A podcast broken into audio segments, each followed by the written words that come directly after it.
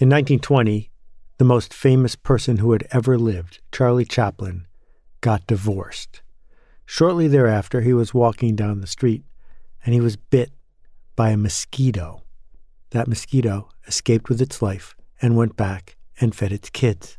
A mosquito generation takes about a month. There are 10 generations a year.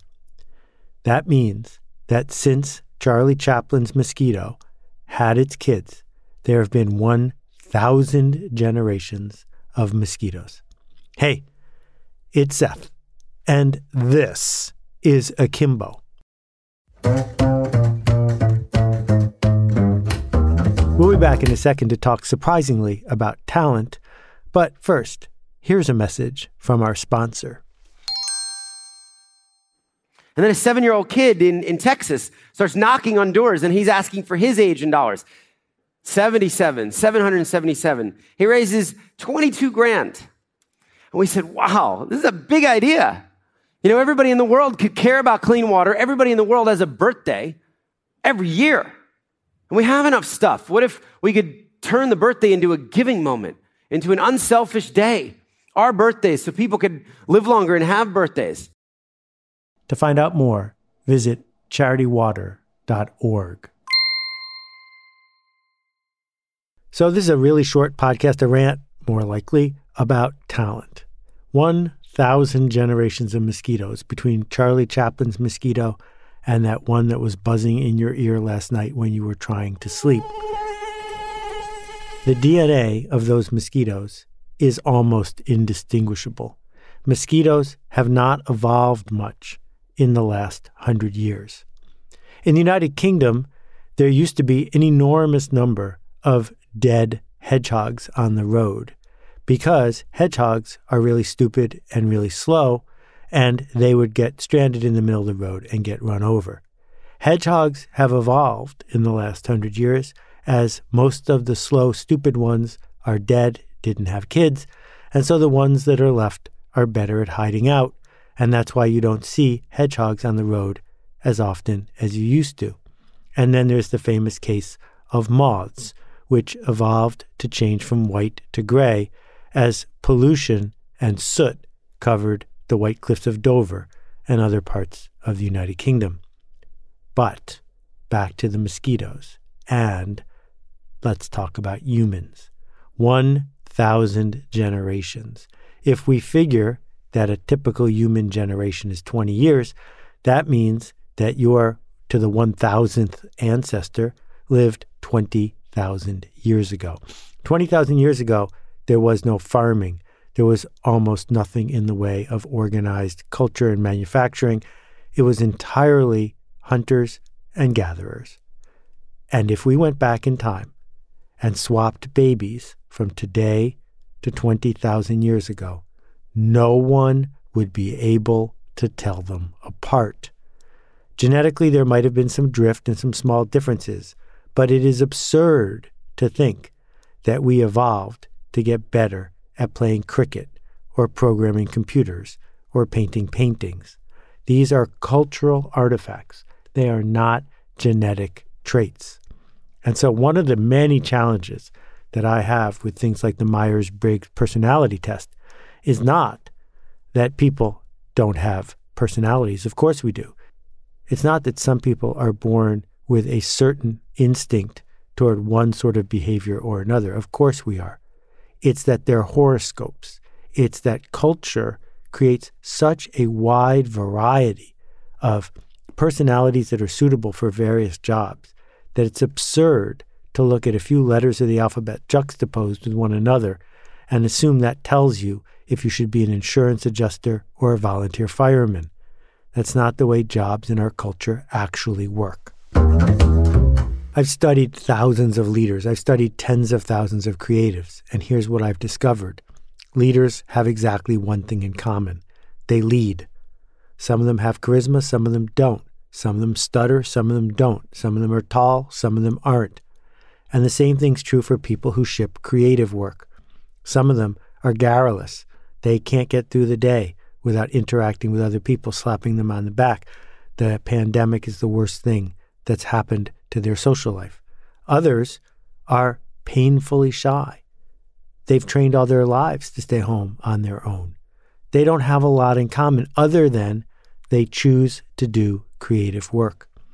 Growing up in Buffalo, New York, I didn't know one person who was good at cricket. Is that because there's some sort of trait that makes people from New Zealand or Australia or India good at cricket, but not people in Buffalo, New York? Of course not. It's simply that the culture doesn't encourage people to play cricket.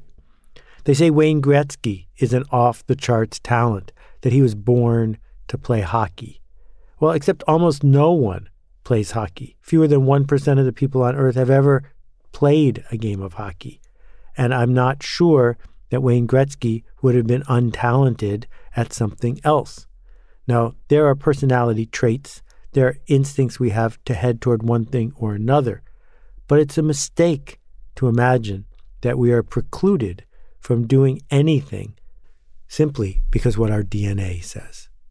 And that, of course, leads to the crime of racial injustice, that what we've done is invented this narrative about what people look like and have determined that that somehow means that they're going to behave one way or another. But there's zero correlation between what people look like and what they are capable of being good at.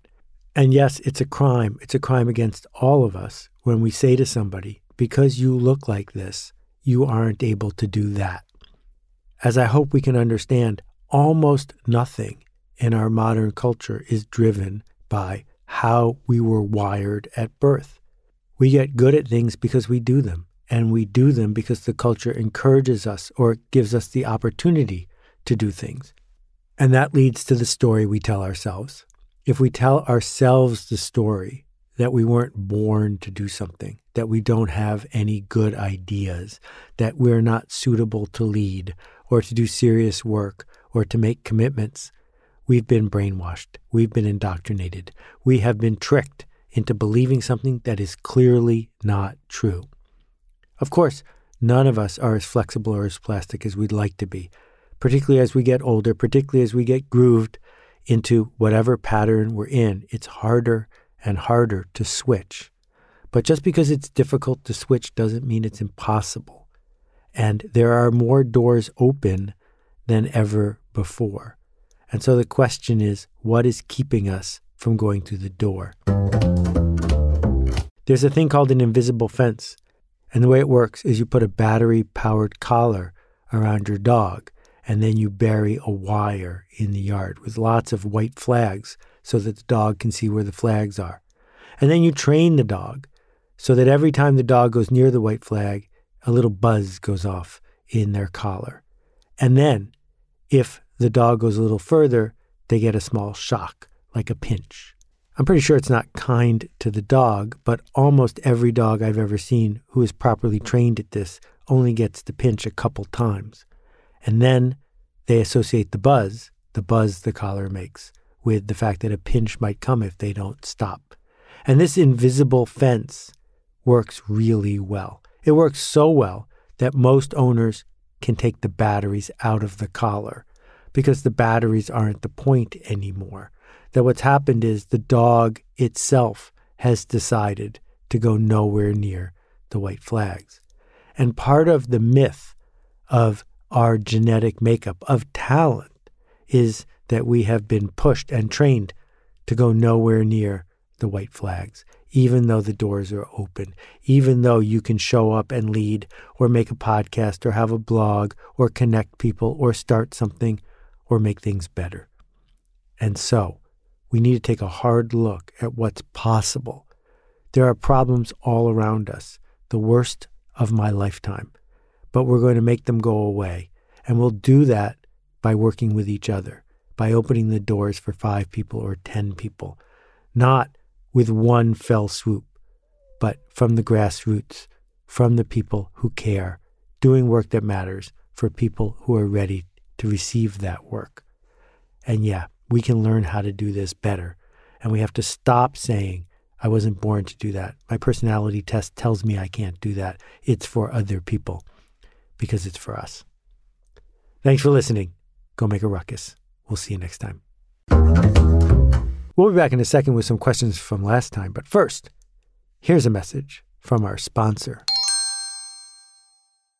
If you want to learn to ride a bicycle, don't watch a video, don't read a book. Hey, it's Seth, and I'm here to talk about the Akimbo workshops.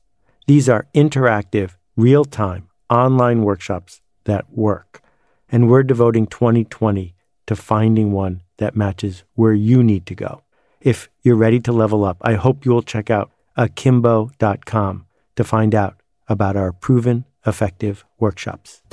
Hey, Seth, it's Maria. Hey, Seth, my name's Kyle. Greetings, Seth. This is Steven out in Madison, Wisconsin. Hi, Seth. Alicia from Charleston here. Hi, Seth. This is Anupam. Hi, this is Caitlin. Hi, Seth. Warm greetings from Curacao. Hey, Seth. My name is Nick Ryan from Pittsburgh, Pennsylvania. Hey, Seth. This is Rex. Hey, Seth. Hi, this is Vasilis from Greece. Hi, this is Roberta Perry. My question is... And that completes my question.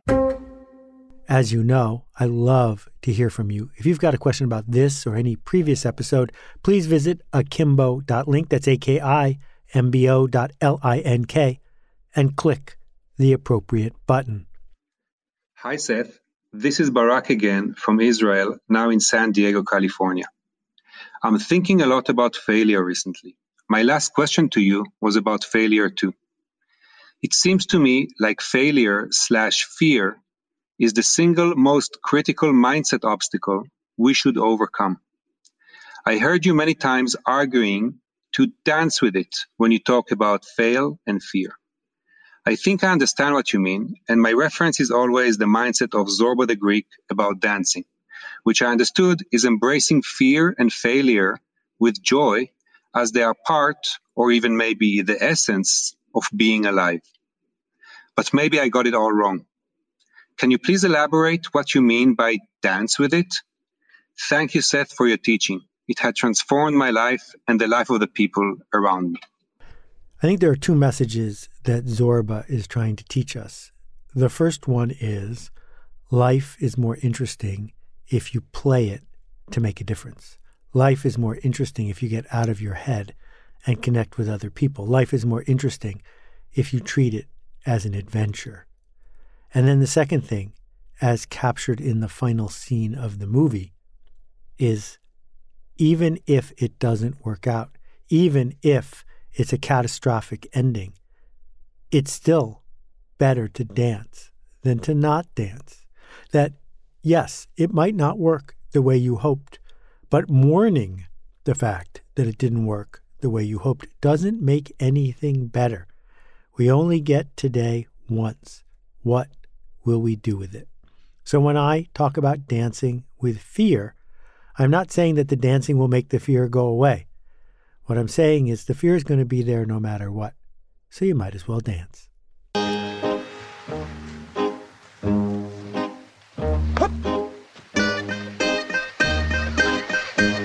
Hey, boys, did you ever see a more splendiferous crash?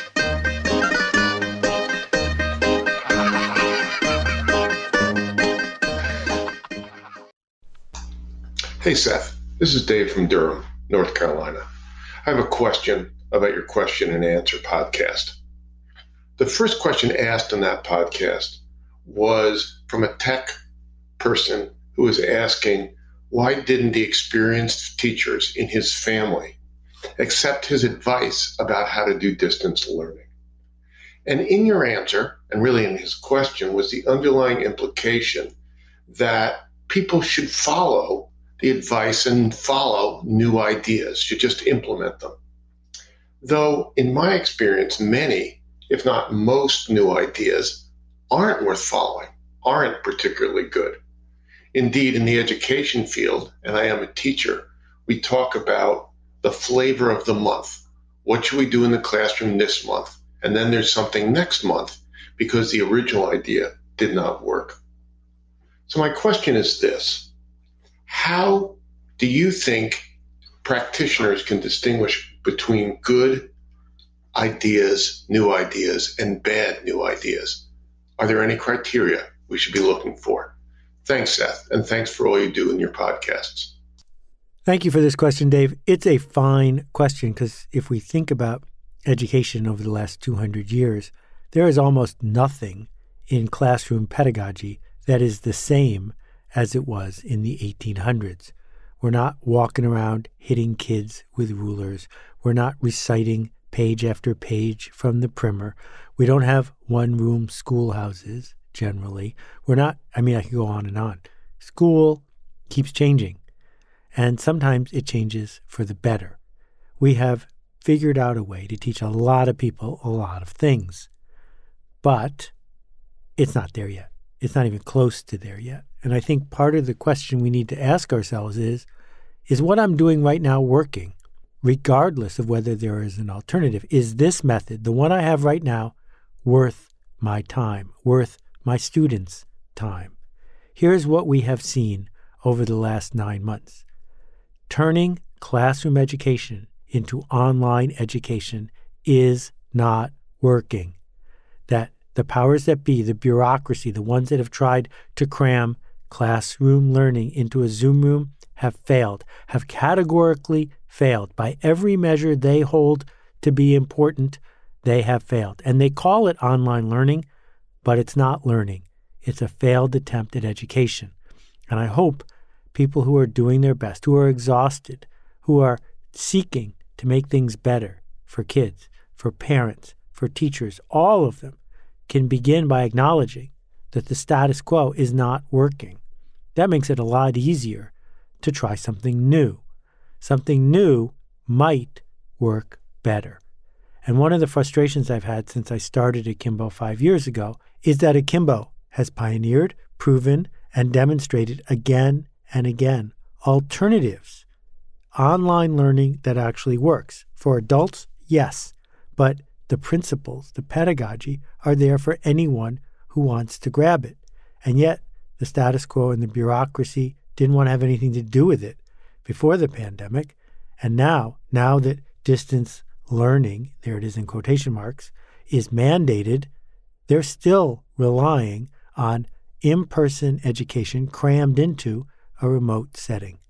So I share the original questioner's frustration, which is, if what you've got isn't working and you need to spend the cycles anyway, why not try something new?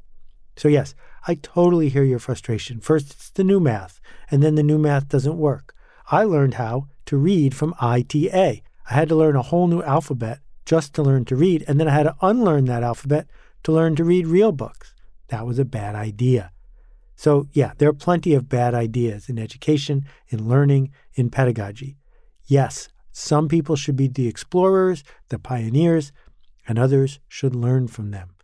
But we cannot dismiss innovation out of hand, particularly when we're spending so much time and so much money on a system that can work better than it does. So I'm in favor of taking our time, of testing it, of measuring it, of seeing what works.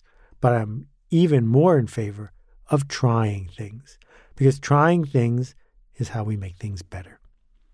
Thanks for listening. We'll see you next time. I just don't think it's possible or probable in today's world to distinguish yourself as an educational institution or as a success seeker at the level of information gathering or information distribution. I mean, this is the information age, and you can get a great book, a great essay, a great idea anywhere, and none of us can do that better than the internet, right? There is no great thought leader who can outthink the internet. Like, we have data. What Alt MBA gets right is it puts you in a context where you're part of a community that says, yeah, that's good. You got access to ideas, you got access to information, that's awesome, but when you're gonna show up? When you're gonna face that blank page? When you're gonna face the possibilities within you? When are you gonna face those fears? I'm not gonna let you hide. You gotta show up. And that's the hardest part. And it sounds simple, it sounds very commonsensical, but it's the number one reason why we don't write that book. It's the number one reason why we don't ask that question. It's not because we don't know or we don't have the information. We don't have an environment and we don't have a support network that makes it feel like showing up is possible for me. Not just possible for the success stories I see out there, but I can show up.